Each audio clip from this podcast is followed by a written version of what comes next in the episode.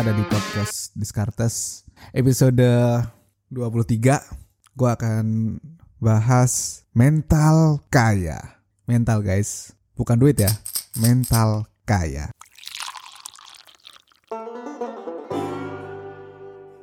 Oke buat teman-teman yang baru join ke podcast Diskartes, ini adalah podcast tentang keuangan, investasi, ekonomi, dan bisnis. Season kedua ini gue akan challenge ide-ide yang ada di sekeliling kita, sekeliling manusia-manusia pendengar Diskartes. Gue akan challenge ide dari buku, gue akan challenge berita-berita. Tentu akan gue tambahkan dengan ide dari gue sendiri.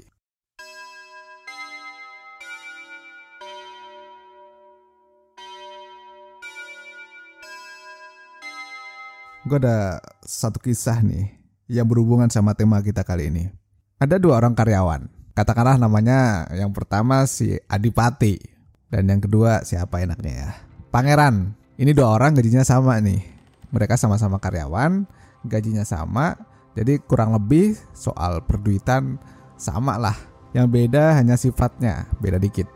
Tapi dikitnya ternyata efeknya jauh si Adipati kalau beli bawang malang di tempat temennya dia bayarnya biasanya lebih nih jadi misalnya harga bakwan harganya 10.000 satu porsi. Habis makan si Adipati bayar 12.000 lah 13.000 bukan karena dia ngerasa lebih tajir enggak. Tapi karena dia memang mampu untuk beli makanan itu plus kalian bikin happy temennya.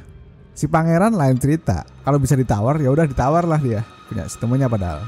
Kalau menurut dia ah nggak bisa turun lagi ya udahlah nggak usah dibeli. Jadi konteks mental kaya yang mau gue ceritain di sini agak lain dengan yang ada dan berseliweran di luar sana ya maknanya agak berbeda gue akan cermatin dari yang ada di sekeliling kita kayak contoh Hadipati dan Pangeran tadi nggak hanya masalah bakwan tapi berbagai dagangan jualan yang dilakukan oleh teman-teman kita sadar nggak sadar ada juga yang minta katakanlah harga teman. Gua kira harga teman itu harga yang mendukung teman. Ternyata sebaliknya.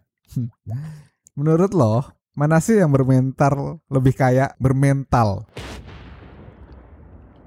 Kalau menurut gua sih Adipati. Kenapa? Gini, karena si Adipati tidak memiskinkan diri dia, sekaligus berani ngebayar lebih. Gampangnya, lu kalau ke resto nih, ke restoran bintang 4, bintang 5, kan biasa tuh ngasih tips bahkan ada yang kalau ngasih tips bisa cepet gitu kan 100 ribu lebih malah masa ke teman sendiri kayak gitu simple kan bandingannya simple jadi gini konteks mental kaya yang mau gue kasih tau adalah bukan sok-sokan kaya tapi tidak ngemis atau tidak gampang ngeluh jadi selalu paham kalau selalu ada yang diperjuangkan ini jadi fondasi buat kerja. Entah lu sebagai karyawan, entah lu sebagai pengusaha, nanti ke depan kayak gimana. Mental ini fondasinya. Baiknya sih wajib ya dimiliki. Punya mental semacam ini. Biar nggak disebelin kalau lu jadi bos gitu. Masa udah jadi bos masih let's say katakanlah tidak mau ngasih sesuatu yang lebih ke timnya, ke staffnya. Well, mungkin di beberapa kasus karena memang keuangannya sedang bermasalah. Kalau keuangannya sedang bermasalah ya memang nggak perlu. Tapi yang mau gue hindarin di sini adalah tidak perlu ngemis gitu. Ini yang harus dijaga, yang harus hati-hati. Makanya kan ketika kita ada di posisi yang lebih tinggi, salah satu kewajiban kita adalah mengencourage, memberi edukasi soal finance gitu. Kenapa? Karena konteks orang kerja itu selalu endingnya adalah mencari penghasilan. Nah, sebagai bos, lu yang dengerin podcast ini, gue harap ngajarin juga nih ke timnya, ke staffnya bahwa ngelola duit itu penting, ngelola duit yang benar. Itu lo ajarin. Dan gimana caranya? Salah satunya adalah memberi contoh Contohnya semacam apa? Contohnya lu kelola duit lo biar jangan sampai duit lo bermasalah. Nah, ketika duit lo aman-aman, terus investasinya makin tumbuh, tabungannya makin tumbuh, bisa tuh berapa persen dibagi tuh buat happy-happy bareng-bareng gitu. Jadi orang ngeliat lo, oh iya nih bos gue memang nggak sok-sokan kaya, tapi nggak pelit juga gitu.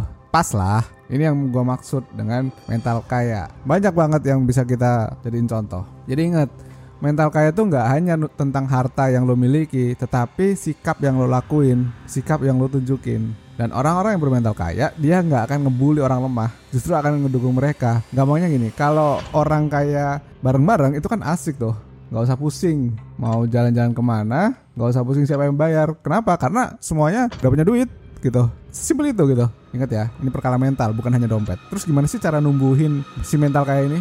Dari yang simpel-simpel aja. Dari yang sederhana dulu. Yang pertama adalah support bisnis temen. Ada pepatah lucu nih. Kalau di kita, orang susah ngelihat orang seneng. Misalnya ada teman lo yang happy, ada juga beberapa golongan orang yang ternyata ikutan susah. Padahal gak ada hubungannya. Sebaliknya, orang merasa happy, merasa seneng kalau ngelihat orang susah. Kan aneh gitu. Lucu.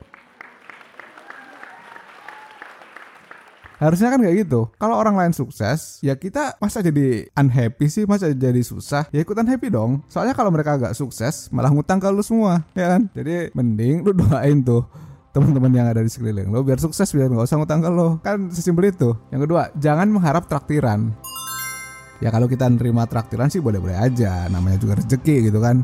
Terima hadiah sih boleh-boleh aja. Makanya gue jarang nolak kalau dikasih barang gitu. And thanks to all of you, all of my friends yang seneng banget ngirimin gue barang padahal gue nggak pernah minta. Tapi jangan pernah mengharap dan gue nggak pernah mengharapkan sedikit pun. Lagian lebih enak kan kalau lu semua bisa traktir daripada sebagai orang yang ditraktir. Ya ketika lo bisa traktir orang berarti rezeki lo kan lebih tinggi akan ditambah gitu. Yang ketiga salah satu ciri mental kaya adalah cari uang bukan hanya untuk diri sendiri Maksudnya apa nih? Kalau kita nyari duit buat diri kita sendiri itu gampang, easy, easy busy. Orang diri sendiri cuma seorang. Yang challenging tuh kalau mulai mikirin keluarga, staff, karyawan, keluarganya karyawan, biar mereka lebih sejahtera.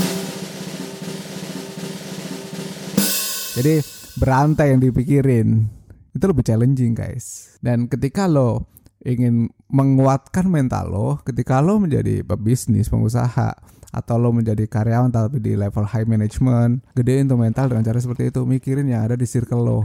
Gimana caranya biar si A ini hidupnya ikut enak ikut happy kalau ke kantor nggak pusing. Kayak kayak gitu. Yang keempat adalah gentle.